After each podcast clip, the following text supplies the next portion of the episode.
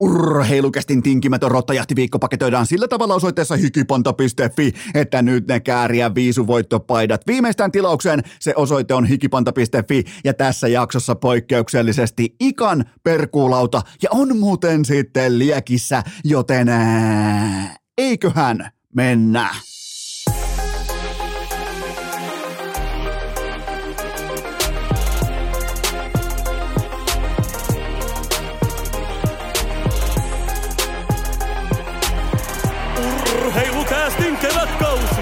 Salvoksen pihastudiossa Eino Esko, tuottaja Kope ja Pikku Taavetti.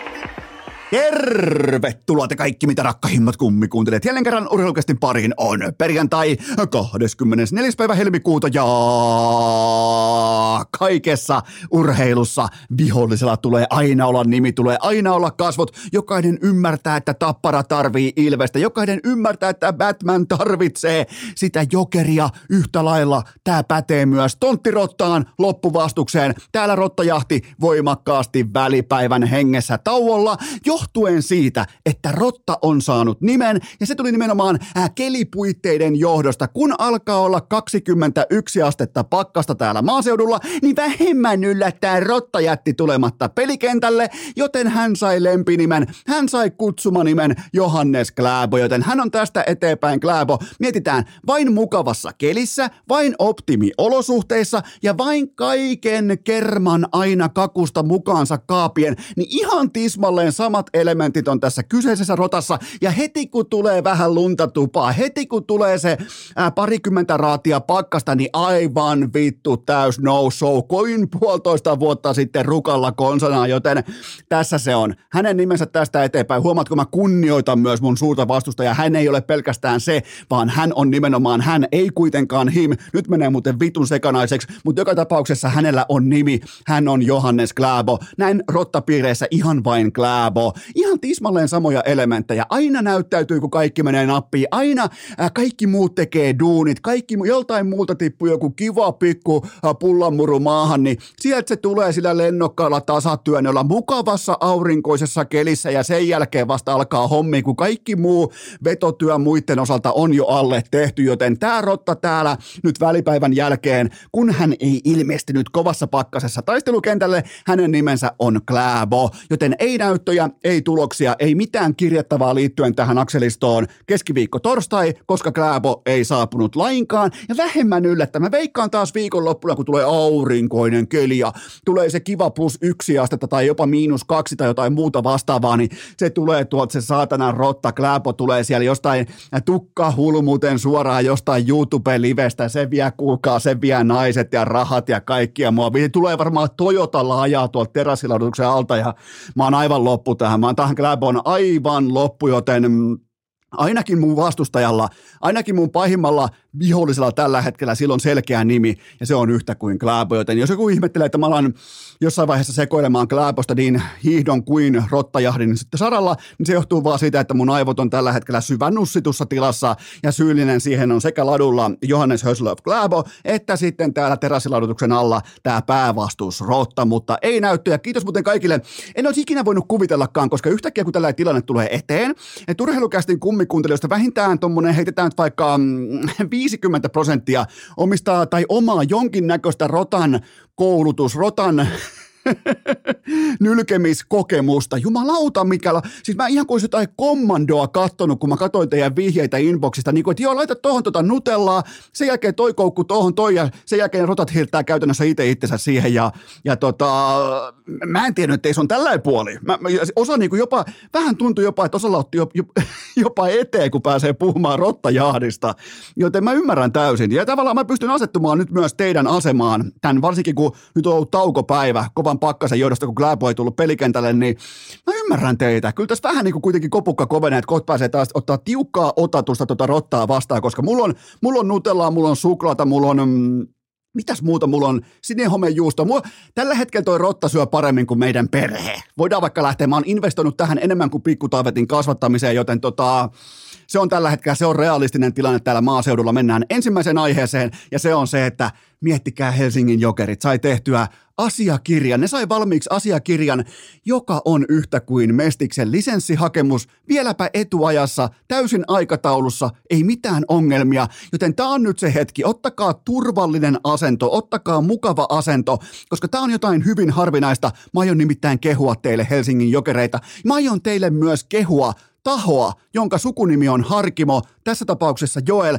Jos hän puhuu siitä, että hän haluaa pelastaa Jokerit, hän haluaa välittää Jokereista, hän haluaa nimenomaan nostaa Jokerit takaisin haudasta kohti uutta elämää, niin hän teki parhaan mahdollisen päätöksen ja suksi vittuun koko projektista välittömästi, ja se on Se on jättimäisen suursydäminen teko tähän kohtaan, ja mä oon tässä asiassa täysin vilpitön. Mun ei tarvi peitellä mitään, mun ei tarvi, ja muutenkin mua koko matkan harmitti se, että miten Joel Harkimon näpit on poltettu hänen isänsä johdosta koko suomalaisessa jääkiekossa, mutta se on miten se on. Kukaan ei tule ikinä antamaan anteeksi Jallikselle sitä, että hän lähti keskisormet pystyssä kohti K H L ja huusi kaikille, oikein niin kuin siitä oven kulmasta hihkas kaikille vielä, että suksikaa vittuun saatanan köyhät. Ja, ja Joel joutuu maksamaan siitä loppuelämänsä tiettyä hintalappua, mutta hän osoitti jokerisydäntä sillä, että hän ymmärsi tämän Harkimo-sukunimen painoarvon, ja hän päätti myös vetäytyä koko jokeriprosessista. Ja huomaatteko energian, huomaatteko huoneen lämpötilan, huomaatteko tämän kokonaisuuden, miten ihan välittömästi pöytä oli oikeasti puhdas. Omistuksessa Ossi Väänästä, Esa Lindelliä, Teuvo Teräväistä, on joka lähtö, on viihdebisneksestä, on aitoa jokerisydäntä, on taustaa, on lajihistoriaa, mitä tahansa. Ja jokainen varmaan aistii nyt tämän tilanteen. Ja mä oon ihan täysin vilpitön, kun mä totean, että näin siivotaan pöytä. Näin siivotaan talo. Tätähän mäkin yritän tämän rotan kanssa täällä, että mä siivoisin talon. En ole siihen vielä pystynyt, koska Klæbo ei tule kentälle, mutta joka tapauksessa näin se tehdään ihan juurta myöten. Ei sinne voi tulla edes jossain haavekuvissa tai kun sun sukunimi on Harkimo, niin se olisi kuitenkin, se sukunimi oli Harkimo, joka näytti vielä oven raosta keskisormea, että vitun köyhät jääkää tänne, me lähdetään K H L:ään. Ja siitä on ollut jokereista kyse kohta kymmenen vuoden ajan. Mistään muusta ei. Kun sä kerran loukkaat tolla tavalla suomalaisen jääkiekon, tähän alfa-bisnestä, toi on jääkiekon kotimaista kermaa, ketkä omistaa vaikka liikaa osakkeita, ne on vaikka äh, ne on seurojen toimitusjohtajia, hallituksen puheenjohtajia, niin luuleeko joku nyt ihan tosissaan, että Jallikselle annetaan anteeksi tämä keskisormen näyttö?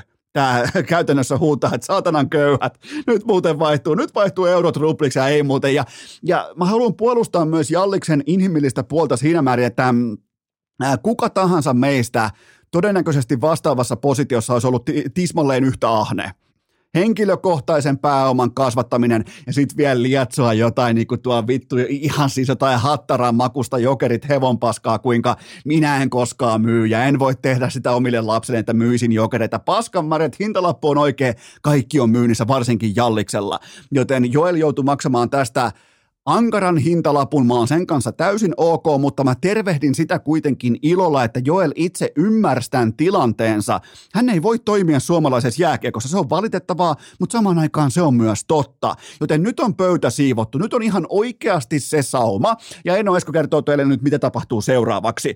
Nyt kaikki liigan osakkaat, viisitoista kappaletta, ne istuu alas ne seurojen hallituksien puheenjohtajat, ja ne pohtii sitä, että millä helvetillä me saadaan jokerit ohituskaistaa pitkin liigaosakkaaksi, ja sen jälkeen koko järjestelmä uuteen uskoon, nimenomaan uuden vivun voimin, vähintään kuusitoista osakasta, mieluiten kaksikymmentäneljä, ja sen jälkeen urheilullisesti avoin S M-liiga, ja sen jälkeen meillä on, koska nyt on, nyt on se sauma, nyt on tekosui, nyt on Nyt on se muuttuja pakassa, se ihan konkreettisesti jokerikortti on nyt pakassa, niin nyt pitää syntyä toimenpiteitä, nyt pitää oikeasti syntyä ratkaisumalleja, koska nyt on, nyt ei tarvi etsiä mitään syytä, että no mitenhän tuota tulisi vaikka pelikarhu tai roki tai, ei, ei ne tuu, ei, nyt tulee Helsingin Jokerit pääkaupunkiseudulta, suurin piirtein miljoonan ihmisen markkina-alue, tulee Helsingin legendaarinen logo, brändi, kaikki, ja vielä terveen, putipuhtoisen omistajapohjan voimin, niin se on tässä.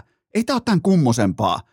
Nyt, nyt mestishakemus, totta kai se on pelkästään kumileimasin homma, mutta nyt pitää katsoa tulevaisuuteen, lähitulevaisuuteen, miten saadaan käytettyä jokereita vipuvartena, jotta pystytään avaamaan S M-liiga urheilullisesti.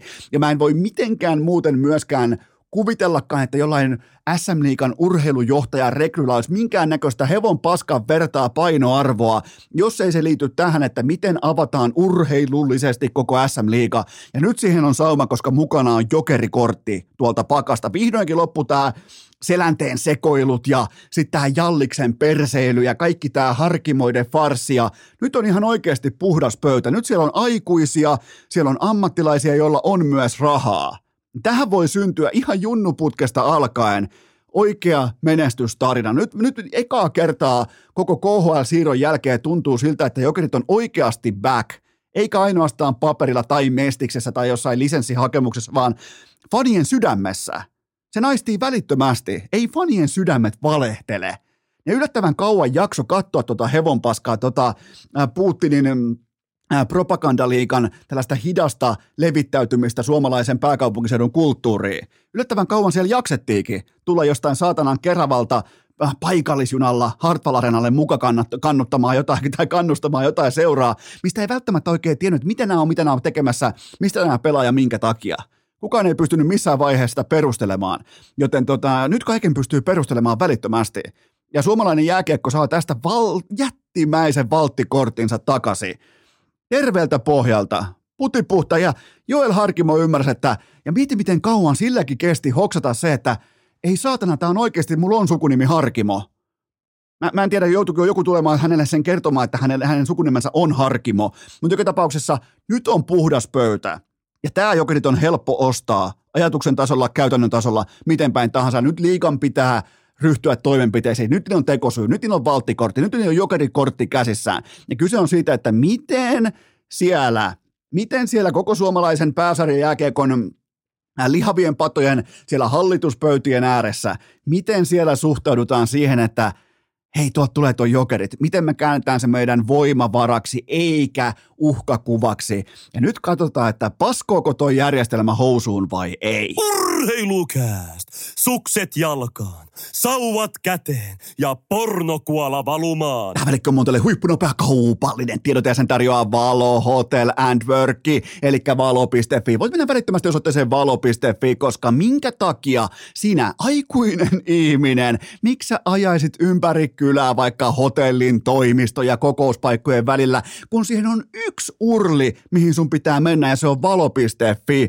Eli Valo Hotel and Work, se kuulkaa kuittaa tämän kaiken yhdellä stopilla. Ei tarvi lähteä pyörimään pitkin pääkaupunkiseutua, ei tarvi lähtemään majoittumaan tonne, kokoustamaan tonne ja ää, tekemään toimistohommia tolle, koska ne kaikki on saman katon alla ja se osoite on valo piste fi ja nyt siellä on myös viimeisen päälle, niin kuin on ollut aiemminkin, mutta mä haluan alleviivata tätä, että siellä on viimeisen päälle saunaosasto, mietin nyt hiihtoloma ja vielä stadilaiset on töissä ja koulussa, eli siellä on verrattain väliä, sä pääset sinne vaikka Jyväskylästä, Lahdesta, Orimattilasta, lähet kuule isolle kirkolle, valo piste fi, se on hiihtoloma ja Valo on saunomaa. Siellä samaan aikaan toimisto äh, kamat mukaan, jonkinnäköinen kokous siihen, ai että muuten kohtelee hyvin, joten muistakaa valo piste fi, kun te harmittelette pääkaupunkiseudun etäisyyksiä sekä ruuhkia, se on valo piste fi ja tsekatkaa myös Valo-appi ja menkää osoitteeseen valo piste fi. Äh, tähän kylkee myös toinen huippunopea kaupallinen tiedot ja sen tarjoaa E A Sports, It's in the Game, N H L kaksikymmentäkolme, FIFA kaksikymmentäkolme, Madden kaksikymmentäkolme, kaikki nyt viimeisen päälle tuunattuja, ei mitään muuta kuin ottakaa haltuun etenkin kaikki N H L kaksikymmentäkolme päivitykset, on Jokereiden junnupaidat, on muuten itse asiassa nämä paidat on nyt myös edustuksen paitoja, siellä on ihan joka lähtö, joten ottakaa viimeisin päivitys ja kattokaa läpi ihan kaikki, on se Bond-hokia, on kaikkea tätä, menkää katsomaan N H L kaksikymmentäkolme päivitykset ja muistakaa kaverit kasaan, jotain kylmää kaappia, jotain hyvää syötävää ja armoton trash talkki tulille. E A piste com on osoite, mistä löytyy kaikki ja muistakaa E A Sports, It's in the Game. Urheilukääst! Yhtä sekaisin kuin selänteen sähkölasku. Ai jumalauta, kuoltiin kuulkaa keskiviikkoiltana koko perhe totuuden edessä. Nimittäin Pikkutaavetilla lyhyen elämänsä ensimmäinen esitys. Kolmen minuutin muskarishow. Vauvojen muskari. Vaativa Lahden konservatorion päälava. Joten mulle isänä kävi heti selväksi, että tää on nyt se hetki, kun määritellään se, että tuleeko tästä pojasta ikinä kirkkaiden valojen supertähteä. Ja täytyy myöntää, että aika tiukan paketin veti kasaan mutsinsa kanssa päälavalla. Sellainen tiukka ote, ei yhtään ei mennyt paniikkiin kirkkaista valoista, yhtään ei tavallaan ottanut taka-askelia, vaikka ei osaa myöskään kävellä siitä, että koko sali oli täyteen pakattu erilaisia faneja, muita lapsia, siis korjaan kollegoita, oli skautteja, oli G M:iä, oli joka lähtöön seurapomoja, joten helvetin kova veto. Vauvojen muskari, siinä on muuten aliarvostettu tuote, eli siellä vedettiin sellainen kolmen minuutin suurin piirtein, missä Pikkutaavetti on tytskän hartialla, se on tuossa sylissä, se on kainalossa ja aika vahvat ohjelmanumero, askelmerkit ja kuviot oli painettu valmiiksi, joten minä ylpeänä isänä, mä pidin sykkeet alhaalla, mä esitin ikään kuin nyt ei olisi ollut kaikki pelissä, mä oikein niin kuin myin tällaisen narratiivin kaikille muille fajoille, kättelin kaikki siinä, totta kai puku päällä ja kännykkä korvalla koko ajan mukamas niin kuin välittämässä omista, omista bisneksistään, mutta kyllä mun täytyy myöntää, että oli ihan kaikki pelissä, oli siis niin Niinku, tuossa sen näkee, että jos ne alkaa ne kirkkaat valot, jos ne alkaa, alkaa hämmentämään, jos ne alkaa pelottamaan, niin mennään sitten vaikka hiihtämään, mennään sitten vaikka keilailemaan, mennään sitten vaikka, mutta silloin ei ole mitään asiaa vaikkapa N F L:ään, N H L:ään, N B A:han näin poispäin, joten, joten ensimmäinen testi on nyt takana ja Pikkutaavetti tuli lentävin värein siitä läpi, joten täällä voidaan hengähtää tässä kohdin aika, äh, voisiko sanoa vapautuneesti ja napata teiltä tuolta Pikkutaavetin tanssikassista ensimmäinen kysymys pöytään. Pelaako urheilupohatta Esa Lindell kaikessa hiljaisuudessa elämänsä jääkiekkoa? Urheilupohatta, jumalauta, miettikää urheiluomistaja, urheilu oikein seurapomo, pamppu Esa Lindell. Mä alan syttymään tähän etuliitteeseen urheilupohatta, eli jokeriomistaja Esa Lindell siis kysymyksen alaisena. Tilannehan on tällä hetkellä se, että jos N H L:ssä jaettaisiin tällainen vaikka stay at home-tyyppinen Norris-palkinto, niin se olisi ihan täyttä realismia meidän Esan kohdalla. viisikymmentäseitsemän matsia, korjaa viisikymmentäkahdeksan matsia, oma viisi viisi pelaaminen plus kaksikymmentäkahdeksan ja Lindelin kokonaisvaltaisen, totta kai te voitte tykätä tai ette tykkää tai ette pidä minä plus miinusta. Okei, se on teidän asia ja mä käytän sitä monesti vain silloin, kun se tukee mun narratiivia, mutta kokonaisvaltaisen suorituksen eteen tässä kohdin mahtuu vain viisi prosenttia kaikista N H L-pelaajista, joten Esa Lindelin prosenttiluokitus on yhdeksänkymmentäviisi nimenomaan kokonaisvaltaisen pelaamisen, kun puhutaan hyökkäyspelaamisesta, tasakentällisin ja puhutaan puolustuspelaamisesta tasakentällisin ja puhutaan kaikista erikoistilanteista, jäähyjen hankkimisesta ja niiden ottamisesta ja koko tästä korrelaatiosta, niin siinä Esa Lindell on aivan poskettoman laadukas tällä kaudella, joten siihen mahtuu vain viisi prosenttia kaikista N H L-pelaajista hänen eteensä ja rinnalta löytyy muun muassa vaikkapa mm, seurakollega Jason Robertson, siitä löytyy Roman Josia, Bo Horvattia, siitä löytyy Kirill Kaprizovia, joten meidän Esa, urheilupohatta, on melko hyvässä seurassa just nyt, just tällä hetkellä tämän kokonaisvaltaisen ja standardin mukaisen ilta sisään, ilta ulos jääkiekkonsa kanssa.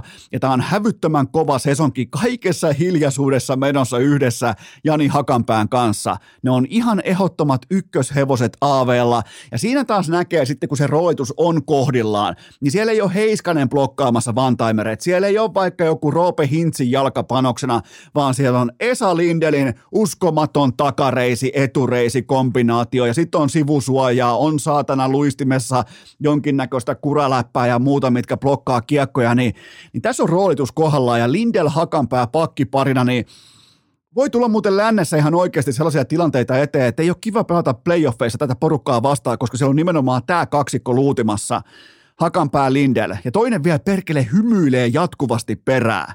Nimenomaan Esa Lindell. Hakanpää ei ole vielä mennyt niin pitkälle, koska hän on kuitenkin hän on oikeustoimikelpoinen ihminen, mutta toi on paha. Ja tämä on, tämä on, toi on paha pakkipari, toi on vittumainen pakkipari, toi on aidosti vilpittömästi kova pakkipari. Tota vastaan ei ole helppo pelata tuolla kaukalossa, noi pelaa aivan törkeen hyvää lätkää, joten Esa Lindell pelaa elämänsä jääkiekkoa tällä hetkellä ja ihan ei nyt ihan merimailin mitalla, koska on ollut aiemminkin laadukas, mutta nythän on omassa roolissaan yksi N H L:n parhaista. Seuraava kysymys. Iskeekö hurrikaanit sittenkin playoff-kevääseen Jesperi Kotkaniemi kakkosentterinään?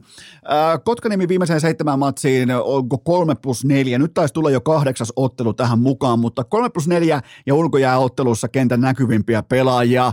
Rinnalla Teuvo Teräväistä ja Martin Nekatsia tässä kohdin kakkosketjussa, vaikka se on ehkä nimellinen kakkosketju, mutta joka tapauksessa. Ja vastuuta tulee myös kakkosyvessä, joten nyt se päätös on tehtävä. Rod Brind'Amourin tulee tehdä selväksi se, että joko me mennään kakkosentteri kaksikolla Kotkaniemi ja, ja Staal, Jordan Staal, tai sitten me lähdetään kaupoille, ja just nyt vaikuttaa siltä, että Carolina välttämättä ei lähde kaupoille.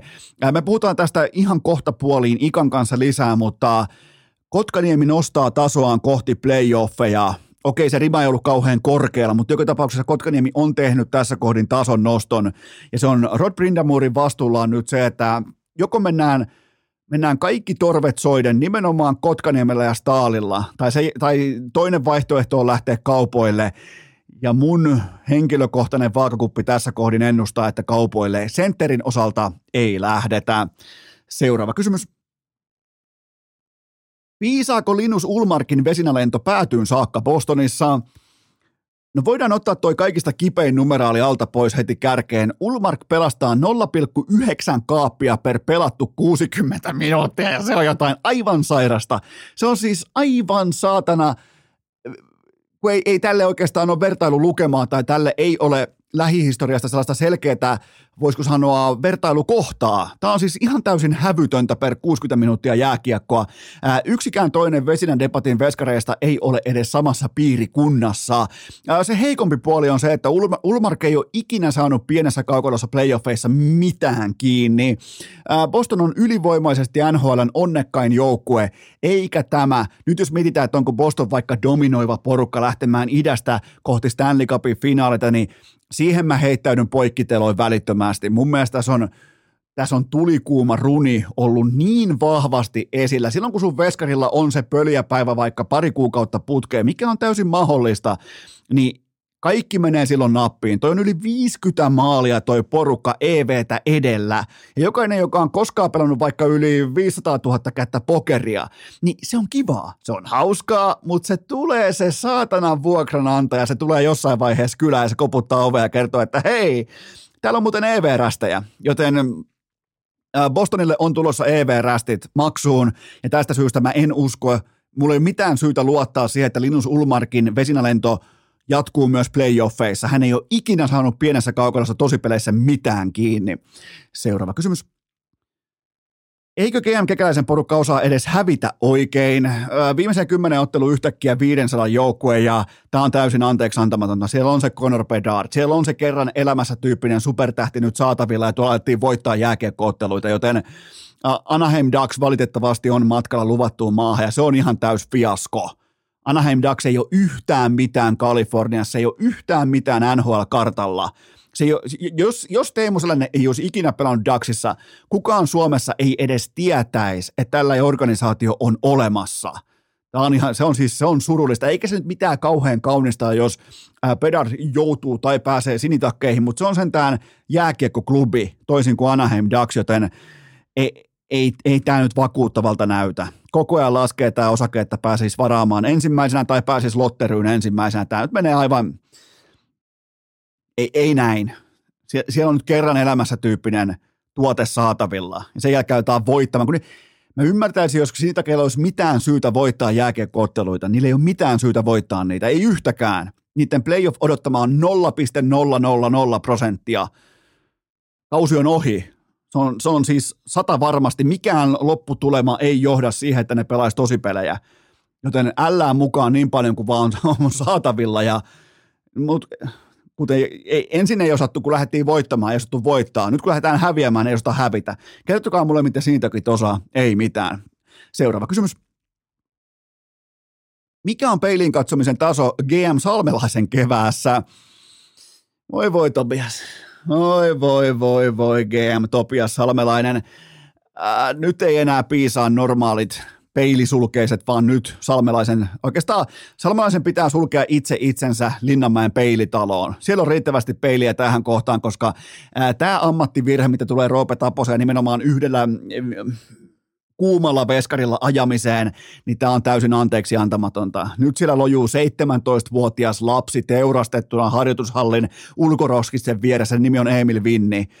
Aivan järkyttävää, mitä tapahtui Tampereella. Ei herran jumala, ekaan yhdeksäntoista minuuttia, kuusi kiekkoa kaivetaan oman selän takaa, joista yksi vielä hylätäänkin.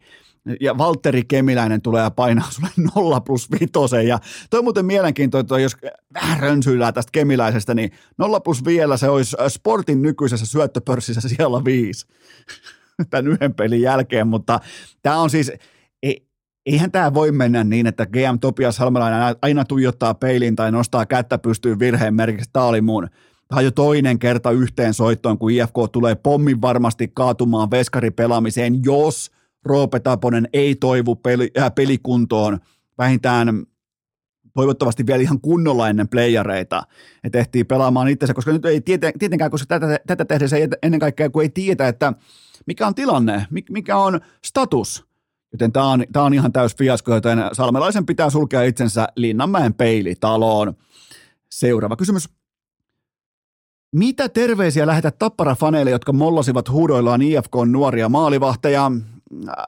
No ensinnäkin kaikki, jotka pahoitatte tästä mieleen, niin tulkaa pois se Twitteristä. Se ei ole hyvä paikka ihmiselle ja tämä kaikki tässä on ammattiurheilua. Ja se on I F K:n seurajohdon vastuulla nakata näitä untuvikkoja sinne maaliin. Se ei ole lapsen paikka, se ei ole seitsemäntoistavuotiaan lapsen paikka mennä, ei etenkään tulikuumaa Tapparaa vastaan, joka on just ryypännyt pari päivää C H L-mestaruutta ja joukkue tuntee, tuntee äh, kollektiivisena yhtenäisyytenä itsensä kenties paremmin kuin koskaan aiemmin. Ja siellä vielä viimeistä runia otetaan äh, päävalmentaja Tapolalle, niin älkää heittäkö näitä lapsia maaliin. Sinne voi mennä vaikka Jan Lundell, tai sinne voi mennä vaikka Ville Peltonen, tai sinne voi mennä vaikka ihan kuka muu tahansa kuin näitä näit junnuja. Joten tota, tämä oli siis ihan järkyttävää katsottavaa, aivan siis täysin. Ja, ja se, että fanit antaa paskaa vastustajan maalivahille, niin, niin jos et sä kestä sitä, niin älä seuraa urheilua. Siinä on, siinä on mun vihje sulle, mutta ja nyt sitten Tappara-faneille totta kai sama energia perjantai-illan derbiin, että Suomen ylivoimainen kiekko tuote Tampereella, Ilves vastaa Tappara perjantai-iltana ja jälleen kerran mulla ihan täysin must see tiiviitä, että ootan todella tiukkaa otatusta ja saa nähdä pysyykö halli vieläkin Ilveksellä, vaikka kaikki menestys pysyy Tapparalla, niin tästä tulee hyvä matsi. Siellä on Jorsti vastaa Konna ja kaikki. Tämä on loistava match-up ja tämä on loistava tällainen tapa paketoida viikko, Tampereen derbi, joten jos sua ahdistaa veskareille, veskareille huutelu huippurheilussa, niin älkää helvetissä menkö vaikka kattoo Valioliigaa tai Turkin jalkapalloa tai älkää itse asiassa menkö mihinkään kotoa. Pysykää kotona, jos tämä ahdistaa teitä. Seuraava kysymys. Miten suurena yllätyksenä tuo tuli, että Lauri Marjamäki itki Kalevassa Kärppien otteluohjelmaa? No itse asiassa tämä tuli jopa vähän jälkijunassa. Mä olisin odottanut, että Marjamäki olisi nopeammin löytänyt kalenterin sen tiimoilta esiin, että I F K ja kumppanit pelaa just Saipaa ja Sporttia vastaan enemmän kuin Kärpät, joka siis pelaa nolla kertaa näitä organisaatioita vastaan, joten ää, mä otin, että Marjamäki ihan pommin varmasti olisi löytänyt nämä vääryydet nopeammin esiin lavetille. Ja muutenkin Marjamäki alkaa narratiivien mestarina. Hän alkaa olla valmis tulikuumaan kiekko kevääseen. Kohta tulee vuoroon tuomareista puhuminen, sen jälkeen tulee matkustuskilometri, sen jälkeen tulee playoff-otteluohjelma. Ja tämä on ihan pommin varmaa tietoa. Ne tulee, ne tulee kuulkaa, ne tulee tehtaan takuulla mittatilaustyönä, ja mä tein taas omakohtaisesti sen virheen, voin ihan Tobias Salmelaisen hengensä nostaa kättä pystyyn, mä tein omakohtaisesti sen virheen, että mä kuuntelin Petopodia, Marjamäki hekumoi siellä neljällä hyökkäämisestä, ja nyt ei taas auta mikään muu, kun Marjamäki onnistui jälleen kerran mulle selittelemään parhain päin Kärppien pelaamista, joten sulakkeet Oulun baarista irti. Seuraava kysymys. Voitko kuvailla S M-liigaan haettavan urheilujohtajan työtehtäviä? No tuossa aiemmin tuli jo sivuttua aihetta, mutta mikäli tämä ei liity suoraan sarjan urheilulliseen avaamiseen, niin tämä koko rekrytointi on ihan silkkavitsi. Tähän nykyiseen formaattiin, sarjajärjestelmään ja bisneslogiikkaan, niin eihän, tohon, eihän urheilujohtajalla ole minkäännäköisiä töitä, koska toi ei ole avointa urheilua. niin, niin kenties tämä rekrytointi on viittaus siihen, että siellä on vihdoin he, jonkinnäköinen heräämisliike kenties halkamassa, joten tota, tämä ei voi liittyä, eihän tämä voi liittyä mihinkään muuhun. Ei tuolla tarvita urheilujohtajaa, koska tuo ei ole avoin urheiluliiga. Seuraava kysymys. Miten kohtasit tinkimättömänä urheilujournalistina norjalaistelevision Iivo-fanitukset? No siis, omakohtaisesti mua hävetti journalismin integriteetin puolesta. Joo, Haukilta putosi kaikki kolikot maahan Iivon vuorohiidon äärellä. Siis kaikki kolikot ja kaikki huulirasvat saatana putos, putos tonttiin välittömästi, kun Joo Hauki kävi fanityttöilemään siinä Iivon, Iivon ensin vähän tasatyöntöä siihen ylämäkeen ja sen jälkeen sitten täydellistä vuorohiihtoa, niin ai, että kyllä mua omakohtaisesti näin objektiivisena, varsinkin hiihtojournalistina, niin mua, mua, täytyy myöntää, että mua hävettiin. Seuraava kysymys. Miten maaseutu on ottanut jättisen pahvi-Iivon vastaan? No tämä nyt, ei oikein, tämä nyt ei oikein istu mun journalismin integriteettiin tämä seuraava kysymys, mutta siis kyllähän tässä vallitsee sellainen hiljainen kunnioituksen konsensus. Muun muassa vaikka Klæbo tuolta kolostaan kovassa pakkasessa ei uskaltanut tulla esiin lainkaan, joten kyllähän se kertoo siitä, että jätti, jättimäinen pahvi Iivo on aloittanut tietyllä tapaa alfa-presensellä tämän kyseisen pestinsä tässä urheilukästin Hirsistudion terassilla, mutta ää, toi, tota, vielä voidaan lyhyesti käydä läpi tota skiatlonia perjantaina, eli se on nyt, ää, ensin mennään viisitoista kilsaa perinteistä, sen jälkeen mennään viisitoista kilsaa vaparia siihen päälle, ja mä otan Iivolta, vaikka on yhteislähtö, mä otan Iivolta todella kovaa repimistä heti siihen pertsan kärkeen, eli nyt tullaan näkemään sitten se, että vaikka Iivo, vaikka hän nyt ei sanotaan voita tätä skiatlonia, me tullaan silti näkemään se, ihan klassista Iivoa nimenomaan sen tiimoilta, että hän pystyy mitattamaan ja otattamaan parhaimmilta perinteisen hiihtäjiltä vähän niin kuin tuloskuntoa ja sellaista arkirealismia, että mihin niiden koneisto pystyy tässä viidentoista kilometrin otatuksessa, joten siitä tulee, se on se asia, mitä mä, mä tuun seuraamaan, ja totta kai jos Iivon osuu pöljääpäivää vaparille, niin kyllä siellä on mitalisauma olemassa, vaikka toi Norja. Se, se, on kyllä, se on kyllä yksi saatana helvetti, mutta, mutta siinä on mun odotus nimenomaan perjantaille, että Iivo repii ja murskaa perinteisen osuutta. Ja vaikkakin nyt en ole lainkaan omakohtaisesti journalistina, en ole tyytyväinen tuohon olosuhteeseen ja keliin, koska siellä on jälleen kerran tällaisten niin kuin, äh, hentovaraisten äh, tasatuuppareiden keli, kun alkaa olemaan plus kymmentä astetta ja vähän raskasta alppilunta ja no sen tietää, ketä siellä sitten tulee lentämään siinä lumen päällä. Ja, mutta joka tapauksessa mä otan Iivolta tosi vahvaa perinteisen osuutta. Seuraava kysymys. Voiko olla sattumaa, että Ir- Ilkka Herlan blogi mainostaa Viagraa ja ex-coachi luennoi kiveksien koosta? No nyt on arvokisa vuosia, mä en usko enää tässä kohdin sattumiin. Onkohan muuten Herlan blogissa enää näitä Viagra-botteja asioimassa? Tämä tavallaan niin kuin paketoi narratiivin siitä, että sekä Herlan blogi jostain muutaman vuoden takaa on samalla sivuilla kuin tämä Peter Kukkosen hyvin mielenkiintoinen analyysi siitä, että millä kaikilla tavoin mäkihypyssä voi huijata. Siis menkää kuuntelemaan toi keskiviikon jakso, oli, oli nimittäin hyvin erilaista sisältöä urheilukästissä. Ja miten muuten Kukkosten kanssa? Keskimäärin kun vieraana on Kukkonen, niin puhe kääntyy aina kiveksiin. On sitten Lasse tai Petter tai kuka tahansa, niin on kiviblokkia, on puristettuja kiveksiä, on mitattuja kiveksiä, niin en tiedä, mä en kysy, kansa kysyy, mutta kyllä mä otan Herralalta, kyllä mä, kyllä mä Hilultakin ootan vahvaa otatusta Planitsaa, vaikkakin hiihto on ollut tällä kaudella ehkä vähän kysymysmerkki, niin, niin tota... Jotenkin Herralla on kiva kannustaa. Mä lähden siitä liikkeelle näin journalistina, että Herralla on mukava kannustaa, joten kyllä sekin tuo sieltä se on pronssin kotiin. Seuraava kysymys. Miksi Kerttu Niskanen löytää itsensä M M-avausviikolla mainoskohun keskeltä? Tätä on nyt tovin verran tullut seurattua ja Kertulla on jotenkin ylitsepääsemättömiä ongelmia elää sen tosiasian kanssa, että hän myy mainontaa. Siis kyseessä ei kuitenkaan mikään persaukinen junnu, vaan meritoitunut liikennainen. Miten tämä voi olla näin poskettoman hankalaa? Nimenomaan tuoda avoimesti julki se, että mainos on mainos. Tämä tässä, tämä auto tai juomapullo tai joku muu vastaava ää, kivitalo tai eihän se aja tuolla Ponssen mehtäkoneella ja väitä, että tämä on muuten mun oma mehtäkone. Et jätänpä tagit laittamatta, jätänpä, koska sen pitäisi olla ensimmäinen asia ihan vain yleisesti kaiken sisällön tuotannon mainontaa kunnioittaen, koska tälle ei ainoastaan kaiveta omaa monttua, vaan kaikkien muidenkin. Voi ihan suoraan, jos se on epäselvä se asia, niin kuin se varmasti ei ole, mutta jos se olisi epäselvä, niin voi mennä katsoa mallia vaikka Maria Huntingtonilta tai näitä, jotka hoitaa sen todella tip-top kuntoon aina. Jos ei se ole vilpitön raportti omista kuulumisesta, niin se on aina mainos. Sama kuin journalismi. Jos ei se ole journalismia, niin se on P R:ää sille jutun kohteelle. Ja tähänkin voidaan tulla nyt montako kriittistä juttua, että muuten nähnyt sillä, että Kerttu Niskanen on mukana kertomassa. Nämähän on aina siis jotain koiran halailua tai jotain parisuuden hommaa, nämä sen vierailut jossain naistenlehdissä tai vastaavissa. Tätä mä en voi ymmärtää, kun kuitenkin puhutaan jättimäisistä liikevaihdoista ja niin kuin veteraaniluokan liikennaisesta, joka tietää, mitä se tekee, niin miten voi olla näin poskettoman hankalaa laittaa mainostagit mukaan?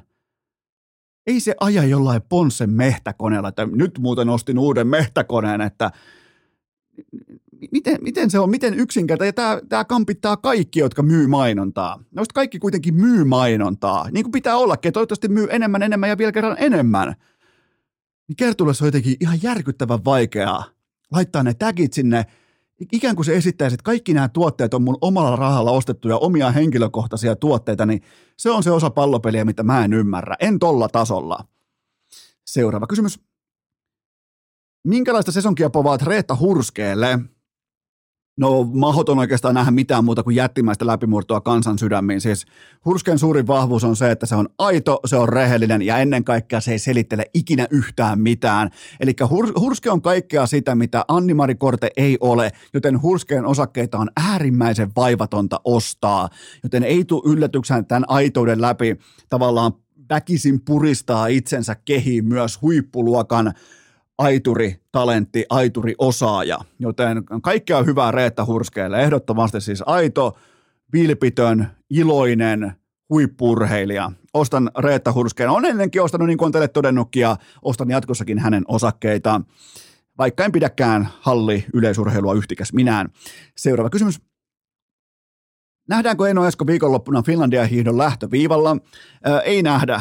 Silloin kun on kerran päässyt alle viiteen tuntia on turha lähteä tavoittelemaan mitään kuuden tunnin alituksia. Ei olla kunnossa tällä hetkellä, isyys vei, isyys vei syksyn mennessään ja ehkä ihan hyvä, hyvin, hyvä niin, että teillä joko, joko te, te voitte tälleen määritellä tämän oikeastaan tämän koko pallopeli, että teillä joko on, teillä on äh, tota, onnistunut vaikkapa, teillä on tervepäinen isä Esko, tai sitten teillä ei ole podcastia, mutta teillä on hiihtäjä Eno, niin siinä voi tehdä niitä valintoja. Eli prioriteetit menee täällä sillä, sillä tavalla, että ensin on tämä perhejuttu tässä, sen jälkeen katsellaan totta kai äh, läheiset, kaikki tämä, että se, on, se puoli on kunnossa, sen jälkeen on koko tämän paketin hyvinvointi, sen jälkeen on työnteko ja sen jälkeen löytyy sitten vaikkapa tällaiset osallistumiset erilaisiin urheilutapahtumiin tai johonkin muihin, niin, niin niistä leikattiin nyt ensimmäisenä, sen takia en ole mukana Finlandia-hiihdossa, koska ei ole kivaa hiihtää kuusikymmentä vai seitsemänkymmentä kilometriä sillä tavalla, että se on tuskaa, vaan sen pitäisi olla pikemminkin, että nyt lähdetään ottaa vähän niin kuin miehestä mittaa, että löytyykö sieltä sitä puristusta ja pystyykö hiihtämään hyvin ja hyvällä tempolla ja laittaa itseään töihin, koska tällä hetkellä sitä kuntoa ei ole, niin turha sinne on lähteä itkemäänkään. Seuraava kysymys. Millä taktiikalla lähdet Käärijän U M K-finaaliin? No aika maltillisin mielin näin coachin positiossa, että koskaan aiemmin tässä maassa ei ole hävitty suurin piirtein kahdeksankymmentäseitsemän prosentin suosikkiasemaa, ei etenkään kaksituhattakolme, ei etenkään viisi yksi johtoasemassa leijonat vastaan Trekruunur, niin ikinä ei ole tästä positiosta hävitty, joten kuitenkin pitää muistaa se, että Tsatsa on U M K-kattauksen osalta täysin ylivertainen kokonaisuus. Et nyt kysehän on vain suorittamisesta. Mä uskon, että me tullaan näkemään kaikkien aikojen parasta Käärijää kirkkaissa valoissa ja oikeastaan ihan hauska ottaa seurantaa, että miten Käärijä operoi suhteessa kameroihin, koska keikoilla tämmöiset monikamerajärjestelmät tuotannot, niin ei ole ollut nimittäin ihan hirveän yleistä se, että on T V-kameroita paikalla, joten tota, mä otan, että Käärijä pistää todella tiukan tsatsaan pöytään ja dominoi oikein niin kuin nussii kameraa samalla siinä, kun hän myös esiintyy, joten tästä tulee läpihuuto, Käärijä lähtee Liverpooliin ja me lähdetään tässä kohdin myös tauolle. Urheilukää! podcast. Tavoitteena Topin viikset, Kallen pörrötukka, Laurin hauis ja Pahvinen jätti Iivo. Aivan kaikki penkkiurheilijat nyt tähän kohtaan äärimmäisen tarkkaan, nimittäin tämä tässä on kaupallinen tiedote ja sen tarjoaa Elisan verkkokauppa ja nimenomaan teille kummikuuntelijoille erikseen suunnattu osoite elisa piste fi kautta urheilukääst. Se on nimittäin huippuluokan viisikymmentäviisi tuumainen Samsungin oikein megatason telkkari ja mikä siinä on erikoista, se on Black Friday hinnalla vain teille saatavilla. Menkää tsekkaamaan elisa piste fi kautta urheilukääst ja tää on nyt, tää on erittäin halpa tuote. Mä luulen, että nämä menee kaikki ja nämä on saatavilla vain viikonlopun ajan, joten se osoite on elisa piste fi kautta urheilukääst. Siellä on myös kenties yksi soundbaari tarjolla, joten se osoite elisa piste fi kautta urheilukääst ja nyt poikkeuksellisesti Ikan perjantaisen perkuulaudan pariin. Urheilukääst! Sitten farkkutakkia ojennukseen, kolitsihousut ryhtiin ja kopukkaa kangistumaan, sillä Ikan puuradioon syttyi punainen valo. Se on, kuulkaa rakkaat kummikuuntelijat, poikkeuksellinen tilanne kaiken kaikkiaan. Normaalisti tämä kyseinen jakso tulee ulos keskiviikkona, mutta tällä viikolla poikkeusviikko, arvokisaviikko, Ikan perkuulauta ja perjantai. Kuuleeko Turku, kuuleeko Ika? Aivan loistavasti kuulee ja, ja ilma hellii täällä, valkoinen lumi on tässä maassa ja tämmöinen pieni pakkanen, että et, voisiko, voisiko elämä hienommin. Tässähän kävi oikeastaan... Äh, völjy. Hyvä eteenpäin, niin sanotusti. Tässä kävi nimittäin vahingossa jopa vähän säkä, koska normaalisti totta kai äänitellään tiistaisin, nyt äänitellään torstaina, niin tota, tässä välissä päästä, ää, mä aina toivoin, että Ika tulee vähän niin kuin valmiiksi suututettuna ää, langan päähän. Ja nyt me nähtiin keskiviikkoillan kierroksella, miten Saipan pelaaja jumalauta päättää keskialueella, että aloitanpa muuten pomputtelureenit, sen jälkeen ässien jätkä tulee ja kolaa suoraan grilliin, sen jälkeen keräillään leluja jäältä ja tuomari heittää ässien jätkän ulos, joten tota, mä voisin Ika kuvitella, että sä oot tällä hetkellä sopivassa tuohtumuksen tilassa.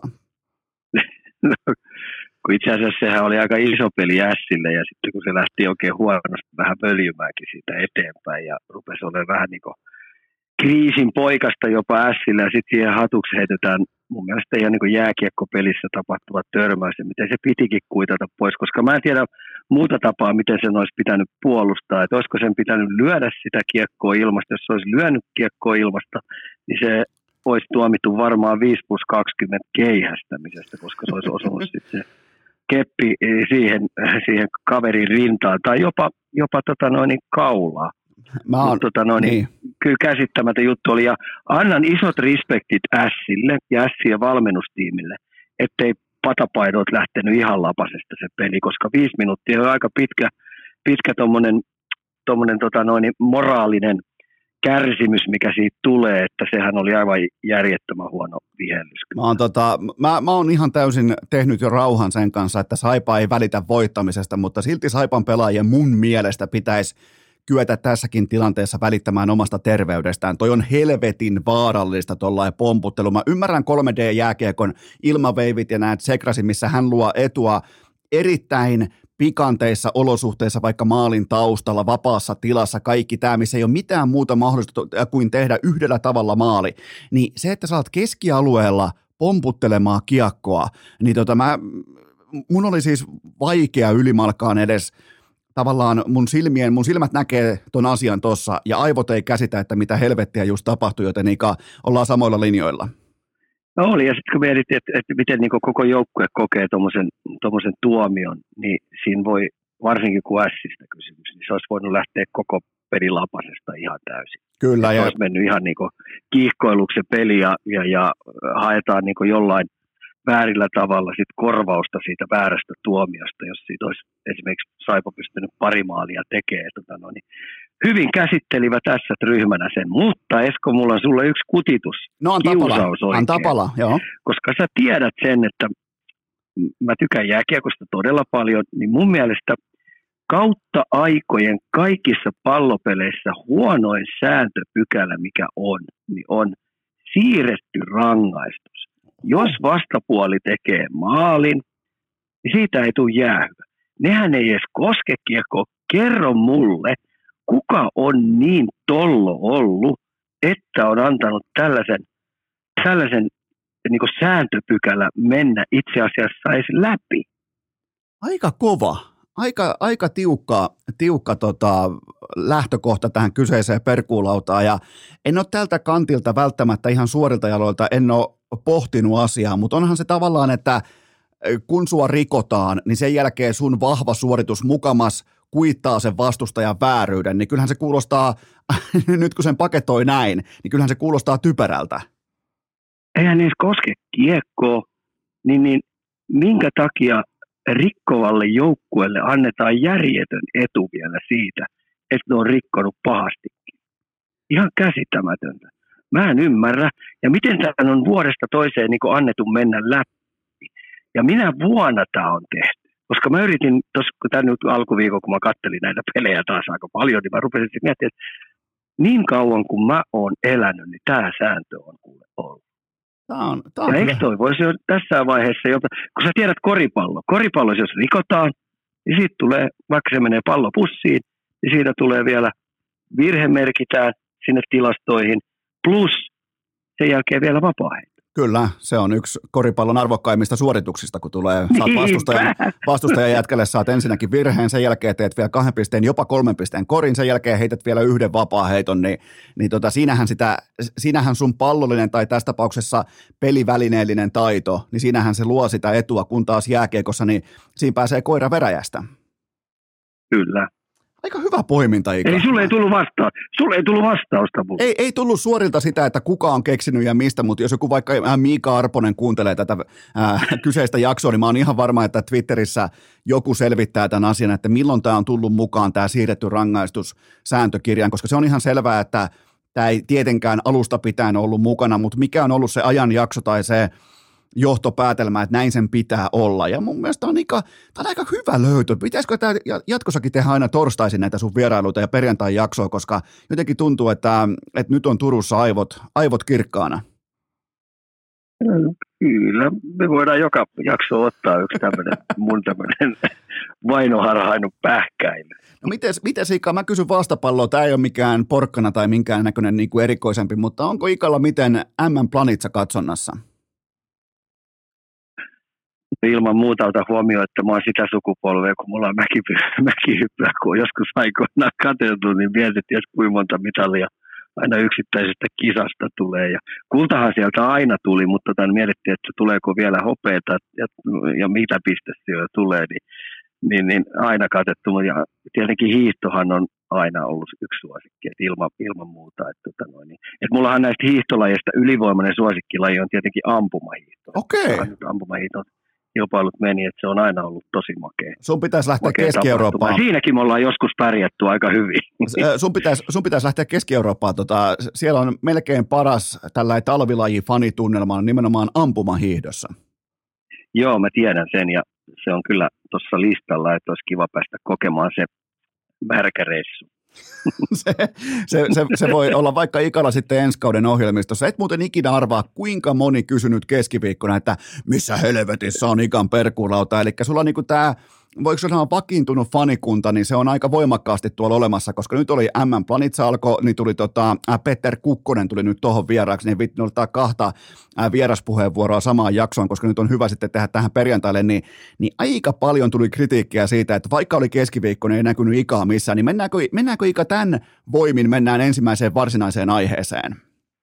Eli siellä on mun äiti ja pikkuveli lähettänyt sulle viestiä. No mä nyt en viittinyt, mä nyt en viittinyt sanoa, että siellä on, on Riitta taas laittanut eri, Twitter, eri Twitter-nimillään Riitta.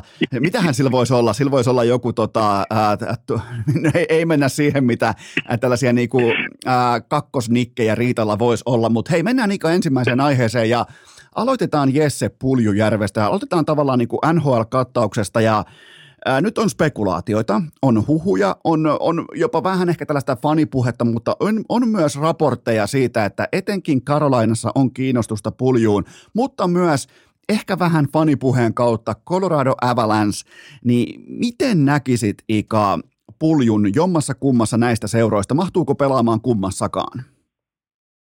Kyllä aika, tai siis tietenkin jos kyllähän varmaan voisi ehkä mahtuakin, mutta mä sanoisin näin, että pitää enemmän puhetta. Mä mietin sitä kautta, että mihin kenttään mihin ketjuun esimerkiksi Pulju pistetään Karoliinassa?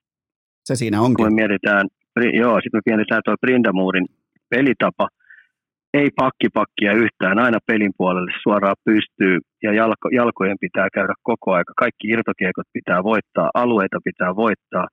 Ja sitten niillä on kuitenkin jumitettu jo äh, nämä niin ykkösylivoima, kakkosylivoima on jyvitetty sinne ja siellä on jyvitetty, shadow-kenttä on jyvitetty. Niin Karoliina mä näen kyllä aika pehmeänä puheena. Niin mäkin. Sitten kun puhutaan, niin, ja sitten kun puhutaan Coloradosta, niin kyllähän Coloradon isoin hankinta tällä hetkellä on. Mietintämyssyssä on, että miten löydetään senttereitä. Miten löydetään sellaisia senttereitä, jotka pystyy aloituksia ottaa ja kokeneita vielä sellaisia. Niin kyllä mä näen ton Coloradonkin aika pehmeänä puheena, mutta täällä on monta muuta joukkuetta, jotka on. Saattaa pystyä ja haluaa kutitella Puljun omaansa joukkueeseen. Et tota noin, ja varmasti on tullut Edmontonin toimistoon kyselyitä, ja sitten ne tietää ton hädän, mitä Edmontonissa on. Ne tietää joukkueet, miten Puljua on vähän kohdeltukin siellä. Ja nehän yrittää sen saada mahdollisimman ilmaisiksi, ja voi joku yrittää jopa pistää Edmontonia niin sanotusti maksamaan. Se, se voi hyvinkin tapahtua, että jos joutuu veivereiden kautta, niin silloinhan Pulju totta kai on myös ilmainen pelaaja ihan Joo. lähtökohtaisesti, ja se sen kolmen miljoonan palkkatiketti, niin se on se, mikä tässä hommassa nyt jarruttaa, ja eli Pulju tähän kauteen viisikymmentäviisi pelattua matsia, viisi tehtyä maalia, joista vain yksi oikeasti tehty, se oli Ottavaa vastaan, se oli hieno maali, mutta aika, aikamoinen nollarivi näin ampumahiihto, ampumahiihtotermein tällä hetkellä Puljulla menossa, ja, ja tota, mutta mä otan vielä kiinni Carolinaan, koska sä vähän niin kuin sä rautit matopurkkia tässä kohdin, niin Ika, uskaltaisitko lähteä, sä oot nyt Carolinan päävalmentaja, uskaltaisitko lähteä idässä playoff-taistoon siten, että sun kakkosentteri on Jesperi Kotkaniemi? Tota, siinä on muistettava se, että se oikeastaan se järjestys on Staali. Staali on sen joukkueen äh, identiteettiäijä. Se on kaikki kaikessa. Eli Staali, Staalin jonain päivänä, kun me menetään Staalin, niin, niin joukkue rupeaa pikkuhiljaa murenemaan. Se on se, joka näyttää suuntaan. Se on se, joka pelaa vastapuolelta äh, täsmäaseen pois. Eli mun mittapuun mukaan se on ykkönen. Sitten me mennään siihen, että tota noin, heillä on, heillä on Aho siellä kuitenkin aika pätevä seppä siihen keskikaistalle, joka on mun mielestä aika mystiikkaa, että laiturin, laiturin oppimäärällä, niin siitä on tullut äärettömän hyvä sentteri molempiin suuntiin ja sitten tekee vielä pisteitä. Ja ota huomioon, että siellä on myös Teräväinenkin, jonka, joka, joka koulutus on sentterinä, että siellä on, on, on, on Statsnia, on, on sitä sun tätä, että siellähän on Nekaskin on periaatteessa koulutukseltaan sentteri. Kyllä. Niin, niin, kyllä mä sanoisin näin, että Kotka, Kotkaniemi kolmonen, nelonen, niin riittää hyvin. Ja plus sitten, että on muistettava Jepusta sellainen juttu, mitä ihmiset ei ole kauheasti puhunut. Mä oon nähnyt sen pelaavan pudotuspelejä Montrealissa. Kyllä. Ja, se, ja runkosarjan jälkeen niin se pystyy tekemään rytminmuutoksen. Ja varsinkin ensimmäisellä kierrolla, joka, joka pelataan vankilasäännöillä, jossa keskiarvot taklausmäärät on äh, sadan molemmin puolin. Plus miinus, plus miinus kaksikymmentä mennään ylöspäin. Mä tiedän sellaisiakin ensimmäisiä pelejä, jossa on taklattu sata kaksikymmentäkuusi kertaa. Niin Puljuhan on, ei Pulju, kun toi Jepu Kotkaniemi niin on, on syntynyt pelaamaan tätä ensimmäistä kierrosta. Se ei tule sakkaamaan siihen, se ei pasko housuihin. Toi on ihan hyvä pointti, mutta Ika, tota mä en... Mä, mä, en nyt, mä en nyt perjantain kunniaksi viitti heittää sua turkulaisen paikallispussin alle tuosta, että sanoit, että Jordan Staal on ton joukkueen ykkössentteri. Mä ymmärrän, jos sä tarkoitit pikemminkin sitä, että se on sielupelaaja, se on sellainen kantava seinä, koska kyllähän toi on Sebastian Ahon joukkue. Niin kuin, mä haluan vaan tehdä se selvyyden on, tähän. Niin. Ei, mutta mä painotan, kun te katsotte Carolinan peliä, niin kuka on se, joka ottaa tärkeimmät aloitukset, kuka on se, joka pelaa ykköskenttiä pois, kuka on se, joka tappaa vastapuolen äh, kavennusyritykset, kun ne on maalinpelejä. Karoliina on tällä hetkellä taitaa eniten ollut voittanut maalinpelejä. Ja hy- välittömästi, kun Staali on pois kokoonpanosta, Houston, we have a problem. Mä otan tuohon kiinni vielä tuohon Ikaan. En, en tähän itse niin kuin Aho-Staal-vertailuun, vaan mä nyt otin, avasin tähän koko paketin mun silmien eteen, ja itse asiassa Jälleen kerran Ikalle, Ikalle pisteet tästä perjantai-jaksoihin. Kohta alkaa muuten ihan oikeasti kääntymään niin päin tämä homma, että Perkuulauta tulee perjantai-jaksoihin, jos Ika on tässä vireessä, koska tuolla on seitsemän jätkää ää, tässä kahdessatoista hyökkääjässä nykykokoonpanossa, josta kuka tahansa pystyy pelaamaan keskellä. Peräti seitsemän pelaajaa. Siellä on Derek Stepania vielä nelosketjussa, niin kuin sanoit, siellä on Stats, niin siellä on ää, Staalia, Kotkaniemen, Nekasia, siellä on Teräväistä ja Ahoa. Niin kuka tahansa niistä pystyy pelaamaan keskellä, että vaikka mä tykkään todeta, että jos noi haluaa mennä idässä all in, niin kyllähän se tapahtuu mun papereissa silti vahvan kakkos-, kolmosentterin veteraanin hankinnalla. Mutta nyt kun Ika noin päin leivoi tämän kakun mun eteen, niin, niin itse asiassa mulla ei olekaan enää niin, niin pahasti tällainen paniikkinappula pohjassa. No ja mua naurattaa se, kun jotkut on sanonut, että Carolina pitäisi saada sentteri jostain. Niin, niin mitä sä mietit, jos Brind'Amour menee toimistoon ja ilmoittaa, että tota noin, niin mä haluan yhden sentterin tänne lisää, niin toimistoäijät ilmoittaa, että jumalauta, sulla on kuule seitsemän, melkein kahdeksan sentteri. Haluatko sä yhdeksännenkin vielä tänne? Mitä lääkettä sä oikein käytät? Hyvä Ika, nyt me pidetään tähän kohtaan ihan pieni tauko ja sitten jatketaan.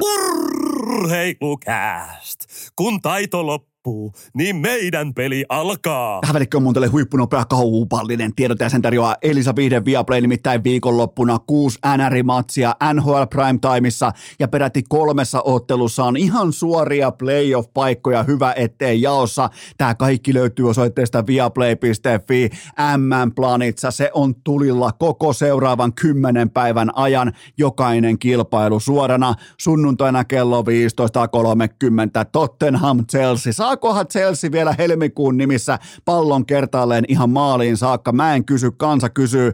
Muistakaa M M-planitsa, N H L, Valioliiga, Bundesliga, U F C ja kaiken maailman tikkakisat. Ne löytyy osoitteesta viaplay piste fi ja nyt jatkuu. Urheilukääst!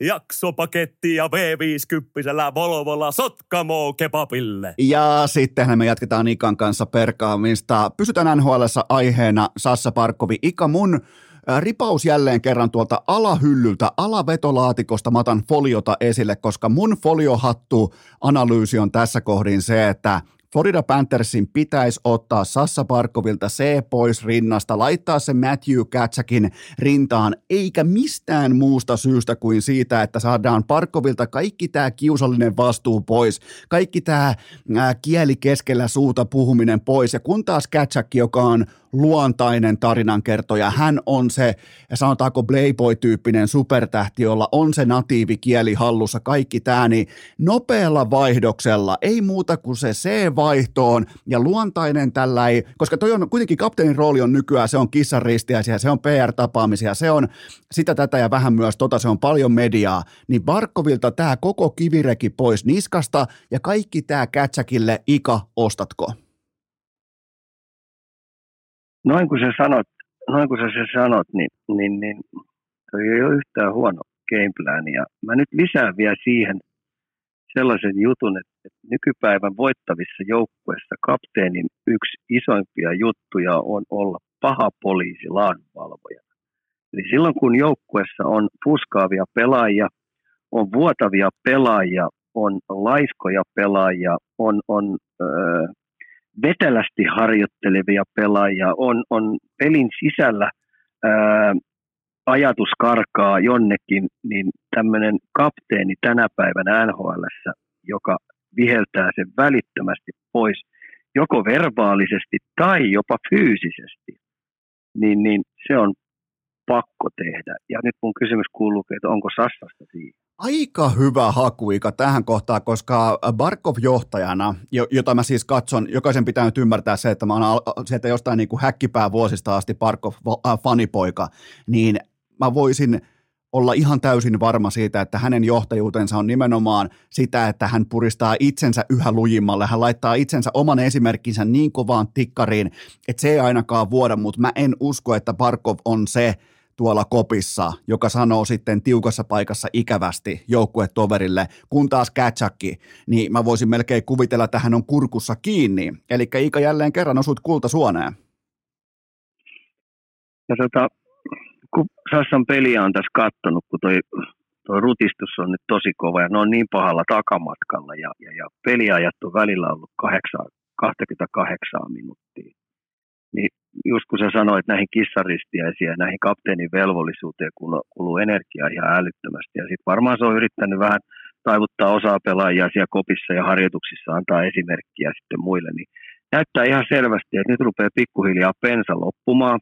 Se, sen, sen liike on mennyt entistä enemmän vähän dieselmäisesti ja se joutuu pelaamaan hirveästi puolustuksen kautta ja siihen hyökkäyspelaamiseen ei tule oikein energiaa.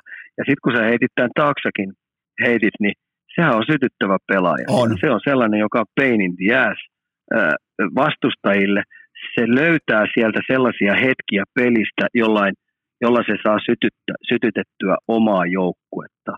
Ja, ja tämä ei olisi kyllä Tämä ei olisi kyllä yhtään huono siirto, että, että sille pistettäisikin se, se, tota noin, se C-kirjain ja annettaisiin Parkkovin keskittyä vain ja ainoastaan ja energiat siihen itse pelaamiseen, niin mä uskallan, että sillä tehotkin vähän nousisi. Näin mulle... se ajatellaan näin, mutta en usko millään, että sellaista tulee kyllä tapahtumaan, mutta tämä on kyllä ihan kiva ajatusleikki mä, meiltä. Mä, mulle tämä tuli mieleen nyt tässä All-Star-tauon aikana, kun mä katsoin taas Florida Panthersin somekanavien tuotoksia siitä, miten Sassa hehkutti tapahtumaa ja heidän jäähallia ja kaikkea tällaista, niin, niin kyllä se on, se on pakko pullaa Sassalle. Se, se on todella kiusallista. On, se, on, on. se on jotenkin, kun se ei ole sitä. Se ei ole siis, kun Sassa on se, että hän laittaa itsensä töihin, hän keskittyy siihen yhteen työpaikkaan, työtehtävään, joka on ammattijääkiekko ja kaikki tämä muu sirkus, niin se on pelkkää pakottamista ja kun sitä toistuu sitten jatkuvasti päivästä toiseen, viikosta toiseen, tässä tapauksessa myös vuodesta toiseen, niin se ei voi olla polttamatta kynttilää toisesta päästä, koska se ei ole luonnollista se, mitä Sassa tekee kapteenin roolissa, joten tästä syystä Ika, mä tekisin tämän välittömästi tämän muutoksen, koska nyt siellä organisaatiossa on se mega superluokan playboy-tyyppinen supertähti, joka pystyy kantamaan sen kapteenin vastuun, pystyy olemaan supertähti tuossa liigassa, pystyy olemaan ärsyttäjä, sytyttäjä, vaatija, mitä tahansa, joten tämä on mulle jopa ihan no-brainer. Joo, ja sitten kun silloin vielä nyt heti lähtenyt tuo tuloksen kautta se status nousemaan, että se on niinku ihan oikeasti niinku tuloksenkin kautta joukkueen kärkipelaaja. Ja nyt kun tuo Florida kyntää tuolla ja kaikki melkein osaa laskea, että se jää melkein pudotuspelistä aika satavarmasti ehkä ulos, niin Sassa joutuu koko aika jokaisen pelin jälkeen ja, ja välipäivinäkin selittelee, että mikä teillä nyt on ja mikä teillä, miksi teidän puolustuspeli vuotaa, miksi ei ylivoima toimi. Kyllä se Kyllä se syö ja nakertaa koko aika sitä, että se ei voi itse keskittyä siihen, että hän pystyisi omat vaihtonsa pelaamaan selvästi tuota, no niin, energisemmin. Mä, mä annan Ika tuohon vielä kuitenkin, vaikka sä laitoit jo Floridan, hyvä ettei kuulunut sellainen niin kuin turkulaisen arkun, arkun kannen kiinni laitto siellä taustalta, niin on niillä kuitenkin vielä tuollainen neljäkymmentä prosenttia saumaa postseasonille, eli kyllä sitä on siellä, mutta mä ymmärrän, mitä sä sanot siitä, että nyt pitää työnnön tapahtua, nyt pitää ihan oikeasti näyttää, ei siltä, että mahtuu playoffeihin, vaan siltä, että playoffeissa myös pärjää, joten tota, ne on kaksi ihan eri asiaa, joten tota, paljon... Eh, siis kuulee Esko, kun näitä pelejä nyt viime aikana on katsonut, niin se on kuluttanut kärkijätkiltä energiaa ihan älyttömästi. Et, et siellä, on, siellä on heidän iso minuuttimäärän jätkät, niin, niin, niin rupeaa pensa tankeista, niin mennään jo itse asiassa varatankeille. Kun mä katson jotain Englantikin pelaamista, niin voi jessus, se on kasvanut. Mutta mennään joukkueeseen, mennään Ika, jätetään, jätetään pantterilauma, joka on ihan selvästi, se on, se on varatankin, varatankin, varatankilla kohta. Mennään joukkueeseen, joka otti itselleen fiksussa paikassa lisää syvyyttä, lisää uskottavuutta ja nimenomaan lisää santapaperia. Mä rakastan Ika tätä kyseistä treidiä. Ryan O'Reilly Toronto Maple Leafsiin. Kuinka paljon, Ika, sulla nousee Toronton mestaruusosake tämän treidin myötä? No ei sitten yhtään. Okei. Okay. No olisi tarvinnut pakin sinne, jopa ehkä kaksi pakkia. Mulla on, Ika, sulle tähän kohta. Haluatko, haluatko kuulla mun, mun järkeilyn liittyen nimenomaan tuohon? Joo, aina tulee, aina sun, tulee ennen kuin mä sun, sun äskeiseen vastapalloon. Tota, se on se, että Ryan O'Reilly jääkiekossa hän on pakki, hänellä on vain hyökkäjän kamat päällä. Hän on hyö, hänellä on hyökkäjän lentolupakirja taskussa, mutta hän pelaa kuin pakki konsanaan. Hän tasapainottaa kenttää kuin pakki konsanaan, joten tästä syystä mä pidän erittäin paljon tästä kyseisestä treidistä. Ika, nyt on sun vuoro. No ei se kyllä takaperin käy. Takaperin etuperin luistelun kääntyessään haen niitä kulmakiekkoja, tee sitä peliä ja samoin niin aloitu, siis nyt ei pidä käsittää mennä. Ryan O'Reilly on yksi mun suosikkipelaajista ollut iät ja ajat. Aivan loistava aloittaja. Soturi, joka vääntää oikeassa paikassa ykköskenttiä katolleen ja pystyy tekemään myös tulosta. Mutta tähän lääkitykseen, mikä, mikä tota noin, Torontolla on, kun mä katson sitä ketjuja, niillä on kuitenkin ketjumiehiä siellä ihan älyttömästi. Niillä on melkein kaksi kentällistä sellaisia, joiden tahtotaso on pelata kaksikymmentäkaksi minuuttia, kaksikymmentäneljä minuuttia. Niin, niin sä tuotkin sinne vielä sit yhden sentterin lisää, jolle pitäisi kanssa löytää jostain kaksikymmentä minuuttia, kahdeksantoista minuuttia laatupelaamista.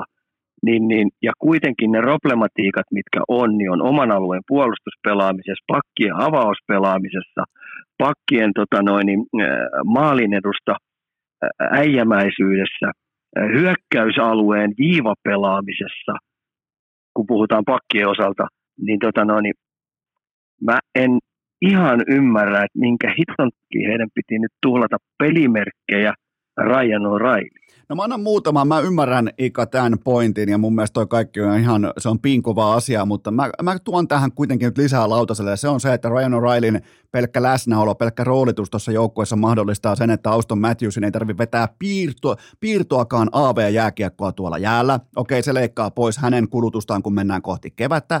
Ja noi pystyy nyt tällä hetkellä, niin kuin ne on tehnytkin, ne pystyy stäkkäämään kaiken ta- talentin top kutoseen.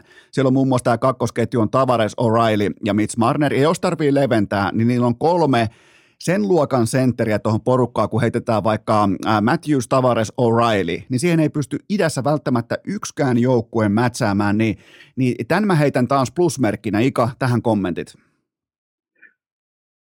Okei, me mennään nyt sitten ensimmäiseen, pudot- no koska Torontohan menee tästä pudotuspeleihin. Kyllä. Se on tehtaan takuu, sitten ei päästä mihinkään. No nyt kun me jo tässä lähetyksen alussa käytiin tästä, tätä ensimmäistä kierrosta, jossa tulee tämmöinen sata kaksikymmentä taklausta peliä kohti. Ja uskallan väittää, että mitä minä ainakin valmentajana tekisin, että miten me lähdetään nyt lähestymään tätä Torontoa. Jaaha, kaikki kiekot sinne linjan taakse selustaan ja yksitellen poistetaan niiltä niitä vähäisiä pakkeja tuonen päreiksi. Ja aloitetaan se heti ensimmäisestä vaihdosta. Ensimmäinen peli myskätään ne huonoon kuntoon, toinen peli myskätään kuntoon, ja sitten katsotaan, mitä siinä rosterissa on enää jäljellä. Ja tämän... Siinä ei kauheasti tota, noin, ketjumiehet enää sitten auta, auta, jos pakkeja siellä on saatu tämän... aika huonoa happea. Ika, tämän, mm. tämän, voi jo, tämän voi jo kohdistaa. Tämä pudotuspeli pari, tämä on jo käytännössä selvillä. Se tulee olemaan Toronto vastaan Tampa Bay, joten nyt puhut, voidaan... Voidaan ihan suoraan puhua Tampa Bayn karvauspelaamisesta ja niiden prässistä, joka useimmiten nyt viimeiset, sanotaanko neljä, viisi vuotta keväisin, on ollut ainakin ihan ok. Ja sä tiedät, hei, minkälaisen, minkälainen velho toi Cooperi on siellä Tampan penkin takana. Mä oon nähnyt sen tekevän juuri tämmöisiä vähän karheempia malleja. Mennään jopa sinne harmaalle alueelle. Plus ne pystyy aika hyvin vielä narraamaan sitä tuomarilinjaa. Aika... Ai, hieno ottelupari. Heli, päästään taas, hei, first round exittiin Toronton kanssa. No se, se voi olla, mutta mä, mä silti, tota, on, onpa mukavaa olla näin kategorisesti eri mieltä yhdestä treidistä. Jotenkin tää, on, t- tää virkistää mieltä, koska mä näen O'Reillyn melkein täydellisenä hankintana. Ika taas toteaa, että ei välttämättä tähän tarpeeseen mitään käyttöä. Joten meillä on ainakin nyt selkeät mustavalkoinen asetelma siitä, että, että miten tämä trade meni, mutta Ika, ihan nopeasti, anna mulle idän ranking. Saat sitä pohtia nyt suurin piirtein viidentoista sekunnin ajan, koska mulla se menee näin. Tässä on mun voimapuntari idästä. Carolina, Boston, Toronto, Tampa Bay. Siinä on mun top kolme, ää, korjaan top neljä, niin Ika, mihin sulla suurin piirtein, miten sulla asettuu nämä kärkisonnit? En mä voi tota... Tampaa tuosta kuule mihinkään heittää. He, siellä on Vasilevski maalissa. Se ryöstää pelejä. Sitten Cooperi on kyllä aikamoinen velho, kun sillä on tuollaisia täsmäaseita siellä kenttäpelaissa. Että niistä ei ota erkkikään selvää. Ja sitten siellä on koriperiä vielä sitten sellainen maronia on, jotka pystyy sitten vääntämään määrättyjä juttuja. Niin tota, mä pidän kyllä Tampaa erittäin vahvana tässä. Meneekö, meneekö sitten, Tampa, niin meneekö Tampa, kysy... niin meneekö Tampa sulla jopa ihan idän kärkeen? Menee, se okay. Kuulee ikävä kyllä, joo, joo. ikävä kyllä. Kyllä se, on, se, on, se, on, se, se pystyy säätelemään vastustajien mukaan sitä omaa taktista lähestymistä ja aika hyvin ne osuu kohille. Kiitos myös Vasilevskin. Se, ei ole, se on mun mielestä ufomies. Se ei ole syntynyt maapallolla. Se on joku heittänyt tänne ja se on niinku ihan käsittämätön yli-ihminen siihen pelipaikalle. Niin, niin. Ja sitten mulla tulee kysymysmerkkinä, että miten Boston ja Carolina, koska vastapuolet tulee ottaa heidän vahvuudet varmasti ensimmäisellä kierroksella pois, että miten ne pystyy paneutuu siihen sitten ja muuttamaan vähän sitä omaa peliä. Ja mä en liputtaisi tätä Rangersia missään nimessä pois.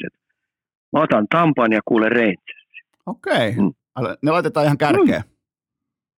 Mm. Ai kyllä jumalauta. Kyllä, kyllä on Ika, Ika, Ika on vireessä. Villiä alta vastaan ja heittoa. Ika on vireessä. Siellä muuten voi vielä Rangersia tulla Patrick Kane, nimittäin ne on avannut jälleen kerran tämän kanavan, että ne pystyisi kikkailemaan Kanein vielä siihen kokoonpanoon. Se, tota, otetaan Sika ihan nopeat kommentit siitä, että jos Patrick Kane tulisi nyt kuitenkin, tulisi nyt kuitenkin Rangersiin, koska nythän Kane suuttu selvästi. Se totesi, että okei, kukaan ei halua mua, mä tein joka pelissä hattutempun tästä eteenpäin. Se on, se on tehnyt viimeisen... Joo, mä sitä on muuten ihan pitää paikka. Mä joudun sen takia katsoa nämä viimeiset Chicago-pöyt. Mä olin jo vähän luovuttanut sillä lailla, että mitä siellä tapahtuu, niin mä huomasin, että oikeasti se suuttuu. Jaa, te pidätte mua vähän niin kuin menneen talven lumena. Joo, te väitätte, se... että mä oon vähän niin kuin rikki ja loukkaantunut. Onko se nyt tehnyt seitsemän, no. seitsemän maalia viimeiseen neljään peliin? Niin tota, se, se päätti, että hän pelaa itsensä ulos Chicagosta, niin, niin nyt on Rangers ilmeisesti kuitenkin tietyn kikkailun jälkeen kärkihevosena tuossa rallissa, niin, niin kyllä, mä, kyllä mun on pakko siinä kohtaa Rangersin osaketta ostaa jälleen kerran ikamaisesti tässä, ja mä nostan sen tohon, mä nostan sen suurin piirtein tohon Carolina ja Bostonin väliin tonne ihan kärkeen, mutta Tampaa mä en kuitenkaan nosta tässä kohdin vielä ihan kärkeen, mutta kyllä mä ymmärrän, Ika, mä tavallaan ymmärrän sun argumentin kuitenkin Tampan puolesta, ja muutenkin, jos puhutaan tästä idästä, niin mikä tahansa näistä, että sieltä, jos, jos sieltä tulee huippukuntoinen Colorado Stanley Cupin finaaleissa vastaan, niin se on sellainen, joka voi kaataa tämän idän, mutta kyllä Kyllä, kyllä mun täytyy erikseen yllättyä siitä, mikäli mestari tulee jostain muualta kuin idästä. Joo, kyllä siis tässä on kovia joukkueita ja kovaa, kovaa tota, no, niin ne joutuu kyllä loppuun asti painamaan. Tietenkin tästä tulee tietty etu tulee Bostonille, Bostonille, Carolina ja Torontolle ja New Jerseylle, kun ne pääsee pikkasen vähän niin kuin huilaamaan tässä loppua kohti, kun ne tulee kuitenkin keräämään sen verran pisteitä, että ne voi vähän säädellä ja valmistautua siihen ensimmäiseen kierrokseen, että siitä oikeasti tulee pieni etu juuri niitä vastustajia vastaan, jotka sieltä joutuu puristamaan loppuun asti. Mennäänkö Ika jääkiekon äs äm-liigaan? Mulla on sulle mielenkiintoisia uutisia sieltä, mm-hmm. eli lähinnä uutisia siitä, että I F K ei ole tiedottanut tässä kohdin, kun torstaina tätä kyseistä perkuulautaa tehdään, niin me ei tiedetä mitään ylimääräistä tai lisätietoja meillä ei ole saatavilla Roope Taposen loukkaantumiseen, eli mitään tietoa poissaolon pituudesta tässä kohdin valitettavasti ei ole. Kaikkihan totta kai toivoo, että nuori kaveri löytyy takaisin askista, mutta miten Ika... itse noin niin kuin omakohtaisesti olisi tässä kohdin ää, G M Tobias Salmelainen, niin miten selittelisit tämän asian nyt jälleen kerran parhain päin? No en juuri mitenkään. Se meni, et tota, meni niin vihkoa kuin olla ja voi, että tota, no, niin siinä ei auta mitään muuta kuin nostaa käsi pystyyn virheen merkiksi. Monta, monta kertaa Salmelainen saa nostaa kättä pystyyn virheen merkiksi ennen kuin hänet heitetään kentältä ulos? Sitä en tiedä kyllä, mutta tota, no, niin, kun puhutaan tästä kaudesta ja, ja maalivahtipelistä, niin, niin, niin kyllähän tämä Tappara-peli nyt osatti sitten, että et, et se tulee näkymään sitten heti kenttäpeliinkin välittömästi. Et varmaan jo alkuveryttelystä lähtien niin pojat jännitti itsensä ulos sen veskarin takia, koska siellä oli kuitenkin seitsemäntoista-ikäinen poika ammattilaissarjassa.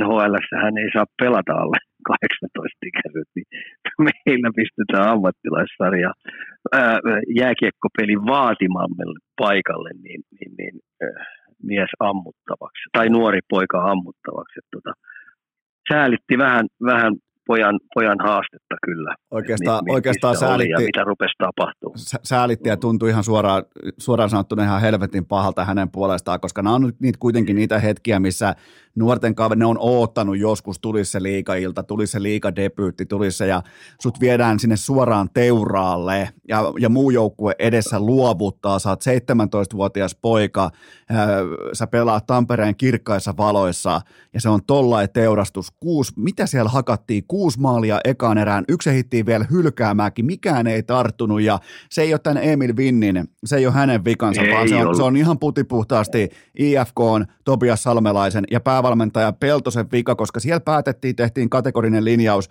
että tämä on se kohta, kun me teurastetaan meidän nuori veskari, tonne noin vielä Tapparaa vastaan, joka vyöryy voimakkaasti alamäkeen. Mistä Ville olisi löytänyt, mistä Ville olisi löytänyt jonkun toisen maalin? Olisi men, olis mennyt, olis mennyt vaikka itse sinne maaliin tai miten päin tahansa, mutta tämä tulee, kummittele- tulee nimittäin kummittelemaan Emil Vinnin takaraivossa helvetin kauan ja valitettavasti pitkään aikaan. Tässä on hyvä, ettei tarvitse tulla terapeuttia paikalle, koska kaikki muistaa tästä eteenpäin ja fanilla on pitkä muisti siinä, että kun vaikka I F K-fanit lähtee tästä eteenpäin, lähtee vaikka playoff-kevääseen tai seuraaviin kausiin, ne muistaa tämän yksittäisen hetken, että okei, tuohon kaveriin välttämättä ei voi luottaa ja, ja, ja se on siis kylmä fakta, että sen asian kanssa pitää ansaita luottamusta takaisin helvetin monta tovia tästä eteenpäin, joten tämä oli, tämä oli I F K:lta siis kokonaisvaltaisesti, ja tämä ei ole ensimmäinen kerta. Tämä on toinen vuosi jo putkeen, kun Tobias Salmelainen vetää veskariosaston aivan täysin vihkoa siirtojen takarajalla, ja tässä on tulos, joten tota, I F K on, jos, jos Taponen ei pysty pelaamaan, jos Taponen ei ole kunnossa kevään osalta, I F K:n kausi on ohi. Tota. No joo, kaksi asiaa tietenkin. Yksi asia on se, että tietenkin, kun mä eilen katselin sitä, niin, niin, niin tässä nyt oli malliesimerkki sen takia, että minkä takia meidän perheessä ei yksikään meidän viidestä lapsesta niin päästetty maalivahdiksi. Sehän on ihan ylivoimaisesti karmeen paikka, koska tota, no, niin, mieti sitä isä ja äitiä, mieti sitä koko sukua, mikä siellä on ollut, ja tuommoinen tuli. Mutta sitten toinen juttu, niin, niin maalivahdit pitää olla kovapäisiä. Niin, niin Vinnin pitää pystyä käsittelemään tämä just sillä lailla, että se kiittää kiitoksia, koska elämähän on kokemuksien keräämis, keräämismatka, elämyksien keräämistä, niin tämä on yksi kanssa elämys. Ja ihan oikeasti tämmöinen kokemuspankki, mikä Vinni sai, se on saanut tollaisen, niin sen pitäisi kiittää kiitoksia tästäkin kokemuksesta. Mä osaan ja pystyn käsittelemään tämän. Tästä kun se pomppaa yle, eteenpäin ja matka jatkuu ja se pystyy se käsittelemään oikein, niin sitten tulee entistä vahvempi kaveri. Entistä vahvempi. Mutta sitten kun me ajatellaan IFKta, IFKta niin kyllä tämä on hei, kiistaton tosiasia, että maalivahtipeli niin vaikuttaa kenttäpeliin ihan älyttömästi. Et jos se joukkue tunnistaa ja tiedostaa sen, että et meillä ei ole, ei, meillä ei ole tota noin, kärkimolari, meillä on vähän niin kuin häntäpää molari, se on vähän keltanokka, niin se ihan sama mitä pelitapaa, se oikeasti vaikuttaa ihan älyttömästi. Ja me saatiin nyt malliesimerkki siitä, kun joukkueen pelitavallisetkin jutut, jutut katoo yksilötasolla ja viisikko niin totaalisesti. Esimerkiksi ensimmäinen erä, mä en tunnistanut sitä hyvin puolustavaa I F K:ta nyt ollenkaan tuossa. Aivan, en ollenkaan. Aivan täysin, karmea tilanne. Aivan täysin Joo. paniikissa pelaajat siellä itsensä kanssa, kun ne ei luottanut, ne ei luottanut enää siihen peräpäähän lainkaan. Ja se näkyy aina pelaajista, jos ne ei luota, niin ne joko luottaa tai ei luota veskariin. Siinä ei ole minkäännäköistä niin kuin välimaastoa. Ja tuolta se näyttää silloin, kun siellä ei ole ymmärrettävästi luottamussuhde kunnossa. Ja jälleen kerran se ei ole seitsemäntoistavuotiaan Emil Vinnin syytä. Se on nimenomaan I F K-johdon täysin heidän vikansa, että tämä homma on hoidettu jälleen kerran aivan päin persettä. Joo, ja mä oon, sä tiedät, että mä oon aina valmennustiimien puolella. Niin nyt mun kysymys kuuluu sinne toimistoon, I F K-toimistolle, että onko I F K-materiaali top neljä luokkaa? Mitäs Esko sanoo? No, onko I F K:n kenttäpelaajamateriaali top neljä luokkaa? Mä sanoisin kenttäpelaajista, että se on suurin piirtein, mä heitin sen alkukaudesta sijalle viisi, ja mä tajan pitäytyä suurin piirtein siinä. No niin. No nyt me tullaan siihen tärkeimpään kysymykseen, että onko sun veskariosasto kauteen lähdetäessä tota noin, top kymmenen osasto? No Taposeen välttämättä en olisi mun roposia sijoittanut, mutta hän, niin. hän, on, hän on ehdottomasti yllättänyt, joten alkukaudestani ei ollut. Juu, on. Aivan. No nyt me ollaan tällaisessa tilanteessa, niin, niin, niin mikä näistä ihmisten odotusarvot on sitten I F K-kaudesta? Että sun materiaali etu on aina vihulaisen. Suurin piirtein se on. Käy vielä tällainen tilanne, niin, sitten sulla käy vielä tällainen tilanne, että sulla on kaksi veskaria pois. niin kyllä tällä hetkellä niin kuin menestysviisari osoittaa muuten pysty suoraan alas. Kyllä, se on jälleen kerran Tobias Salmelaiselle, se on pitkää peilin katsomista luvassa koko kevään mitassa. Toki tulee, tällä menon tulee helvetin lyhyt kevät, se voi olla myös pelastus I F K:lle. No mutta sitten taas toisaalta niin edetään mielenkiintoisia aikoja sinänsä, että kaikki on aina mahdollista, että et tosta I F K ponnattaa ylös, niin mä sanon sitten, että on muuten sensaatiomaisen kova suoritus. Mä, mä, en, mä, en pysty, mä en pysty edes romanttisin silmin näkemään minkäännäköistä ponnahdusta tämän teurastuksen jälkeen, kun me nähtiin, kun Tappara, mieti, Tappara tulee satanan suoraan jostain saunaillasta C H L-mestaruuspokaalin kanssa areenalle, ja ne painaa eka erää kuusi kaapia, mistä yksi hylätään, niin, niin mun on ikä tosi vaikea ostaa romantiikkaa tässä kohdassa. Hei, nyt I F K-jätkät, että te pistätte tämän nauhan soimaan sinne koppiin ja pysty suoraan ylös. Ei jumalauta, me näytetään tuolle Seppäselle saatana. No ne on ollut aika, aika hissukseen, tässä sanotaanko vi, viimeiset kaksitoista vuotta, että kyllä mä oon täällä valmis, kyllä mä oon kuule Ika täällä valmis, mutta tota, ää, mennään, mennään seuraavaan. Pysytään pääkaupunkiseudulla nimittäin. Mun papereissa erinomaisia uutisia. Ää, tässä alaviitteenä on Mestis. Eli Jokerit sai vihdoinkin tämän Mestis-lisenssihakemuksensa valmiiksi. Melkein tekisi mieli antaa. Mä annan täältä nopeat aplodit, koska se oli kuule Ika niin saatanan vaikeeta niiden saada yksi asiakirja kohdalleen. Ja ää, nyt kun mietitään uutta omistusporrasta, siellä on Ossi Väänästä, Teuvo Teräväistä, siellä on Esa Lindeliä, kumppaneita ja ennen kaikkea kenenkään sukunimi ei ole Harkimo, niin minkälaista Ika, minkä tyyppistä jokeritarinaa ootat nyt tähän? No ensinnäkin tehdään tämä nyt selvästi, että ei ole kovin montaa jokeri-ihmistä, niin kuin meikäläinen, joka on käynyt kaikki jokereet, niin siis luistelukoulusta. Sieltä Aimo Mäkisen kortteliliigasta lähtien kaikki ikäluokat käynyt läpi, liigassa pelannut, liigassa valmentanut. Kyllä. Niin ei niitä kovin montaa jokeria, jos sellainen, joka sydän sykkii jokerille aika hyvin. Ja, ja tämä hairahdus lähtee tuohon K H L-juttuun, niin se sattuu sattu todella syvälle. Ja mä yritin väkisin ekan vuoden sitä katoa, ja sitten toka vuoden jälkeen mä totesin, että pitäkää saatana tunkin. Ihan täyttä paskaa. Ja pelikin oli mun mielestä surkeita, mitä siellä vedettiin. Ja sitten kun tiesi sen, että ei ole mitään jakoa päästä niin kuin edes neljän joukkoon, koska järjestelmähän ei sitä salli. Niin. Niin, tota noin, niin sen takia tämä oli nyt sitten aika kova kuoliisku se K H L-keissi ja sitten siihen pistetään vielä, että koko seura miesjoukkue niin, niin, niin häipyy kartalta. Ja sen takia mä otan ilolla vastaan, että, että kuitenkin kun siinä on Ossi Väänänen ja sitten on Teräväinen, Teräväinen ja Lindell, Niin, niin siinä on aika puhtoiset pojat, suoraselkäiset, rehti, jokerikasvatit, lähtee tekemään uutta kovaa juttua. Ja buumi on ylivoimaisesti saletti, jos liiga aukeaa tässä ja nyt. Se on. Se buumi on hei sama. Se on, se on tehtaan taku. Tiedätkö Ika, nyt kun sä otit sen tehtaan takuun sieltä esiin, niin tota, tiedätkö millä nyt olisi aika optimaalinen sauma, nimittäin sille, että nyt istuttaisiin ihan rauhassa kaikki osakkaat alas ja pohdittaisiin helvetin nopealla aikataululla, että miten me saadaan Helsingin Jokerit ohituskaistaa pitkin sarjajärjestelmään, joka on urheilullisesti avoin. Miten tämä skenaario toteutuu, miten se tehdään tämä projekti yhdessä. Nyt jokaisen pitää aistia uusi fanikunta, uusi raha, uusi pääoma, kaikki tämä. Ja se on nyt tässä. Jokerit on kuin syöttö takatolpalle. Tämä vaatii, kaikki ymmärtää, että kun puhutaan Helsingin markkina-alueesta, niin toiminta ei voi olla sillä pohjalla, että siellä on pelkästään Helsingin I F K. Siellä pitää olla Jokereet, siellä pitää olla Espoota, siellä pitää olla mielellään vielä neljäskin seura pelkästään pääkaupunkiseudun alueelta, koska siellä on kuitenkin melkein miljoona ma- potentiaalista maksavaa asiakasta, joten tässä olisi nyt Ika jättimäinen sauma. Ensinnäkin, mä olin tässä kaksi päivää, olin Espoon, Espoon hallissa ja Luusissa pyörimässä Espoon nolla kahdeksan kanssa, vedin siellä pari jääharjoitusta päivässä ja sitten höpetelin poikien kanssa, tosi makeat hetki oli. Niin mä kiihkoilin siellä näille aikuisille, jotka on Espoon porukalta siellä, mä sanoin, että mä, mä rakkaudella muistan ne ajat, kun Espoon A-junnut, B-junnut, C-junnut oli suvereeneja Suomessa. Ne voitti pystyyn kaikkia, oli kultamitali joukkueita järjestäen. Kyllä. Muut Suomessa katsoi sitä Espoon junnupolkua kateellisena ja yritti saada sitä kamennettua kiinni. Jokereilla oli oma junioripolku, joka oli toimiva, niin ehdottomasti Jokereiden pitää saada nyt oma pakka kuntoon, mutta Espoo siinä sivussa, että niiden on pakko saada tässä ja nyt jumpattua se uusi äh, harjoituskeskus, mikä siellä on, saada sama valmennusilmapiiri ja pistettävä se kilpailu kuule pystyyn.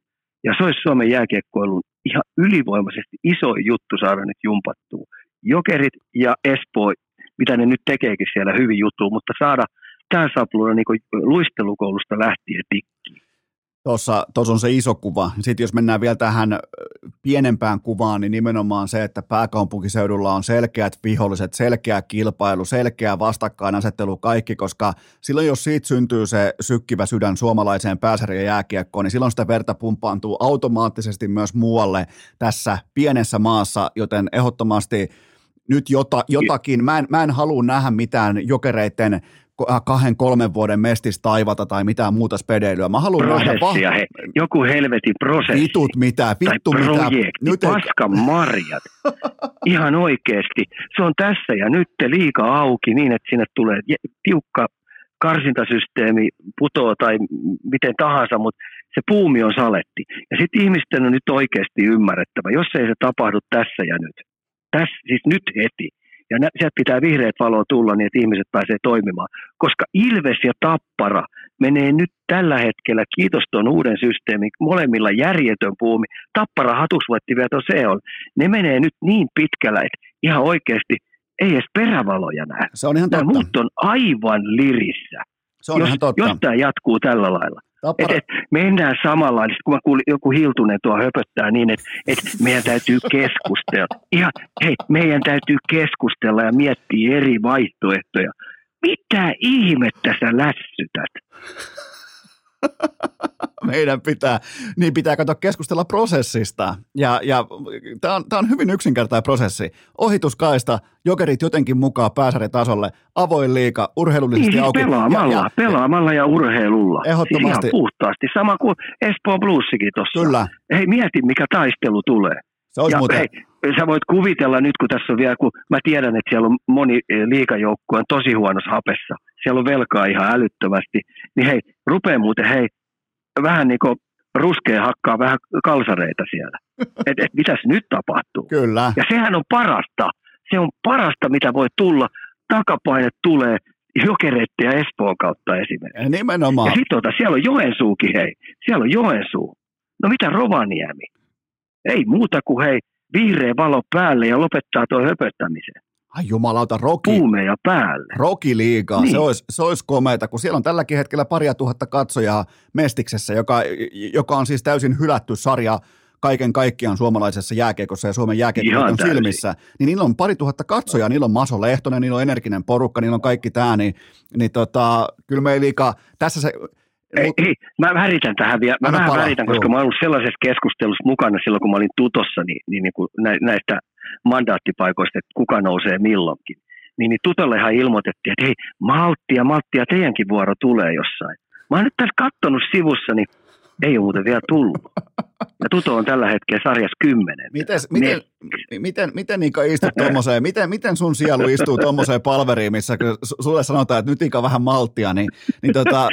Joo, me ollaan päätetty tämä järjestys, mikä tästä niinku ponnattaa. Ei tarvitse pelata niin hyvin, mutta tota no, te nousette tosiaan, sitten ei, Tuton pojat, malttakaa mieli. Teidän vuoro tulee, voi jumaliste. Ai ai, Ika. Lähdetäänkö, lähdetäänkö viikonlopun viettoon, koska nyt on, tota, nyt on asiat. Mutta molemmat ollaan samalla sivulla sen kanssa, että, että Jokerit ehdottomasti tällä omistuspohjalla, niin nyt vihdoin näyttää siltä, että, että nyt ei ole enää se sirkusteltta päällä, nyt ei ole enää se Harkimon vene, se, se purjevene puksuttamassa, vaan nyt tämä on siirtynyt sellaiseen, on todella tärkeää tuossa positiossa, mä sanon tämän vielä erikseen, että on todella tärkeää aistia nykyaikaa, aistia nykypäivän henkeä, nykypäivän huoneen lämpötilaa sen osalta, että et, et, mitä fanit haluaa, minkälaisen jokeripakan takana ne haluaa seisoa. Ja mun mielestä kertalaakista nyt kaiken tämän saatanan sekoilun jälkeen, niin nyt osuttiin kohdalle ja sillä mä nostan hattua. Joo, ja Jokerille mä heitän sellaisen neuvon, että ihan oikeasti sieltä luistelukoulusta ei lähtien, niin pistäkää viimeisen päälle niin kuin urheilukuntoon ja arvot kohdalleen. Sen jälkeen ei ole niin kuin hädän päivääkään. Se napsahtaa ennemmin tai myöhemmin niin positiivisesti Jokereiden laariin. nyt me tehdään eikä sellainen juttu, että lähdetään viikonlopun viettoon ja me tehdään muuten myös se, että nyt kun on totta kai, nyt on perjantai-jakso, niin ensi viikolla, sopiiko taas, että vedetään sitten ihan normaalisti hommat pakettiin taas keskiviikon jaksoon? Käy oikein hyvin. Ja kiitoksia jälleen kerran Ika Lehkonen. Kiitoksia. Kato, osasit tulla sieltä vielä mukaan ja kaikille kuuntelijoille sellainen loppukaneetti, että nyt sitten totta kai ihan normaalisti maanantaina jatkuu.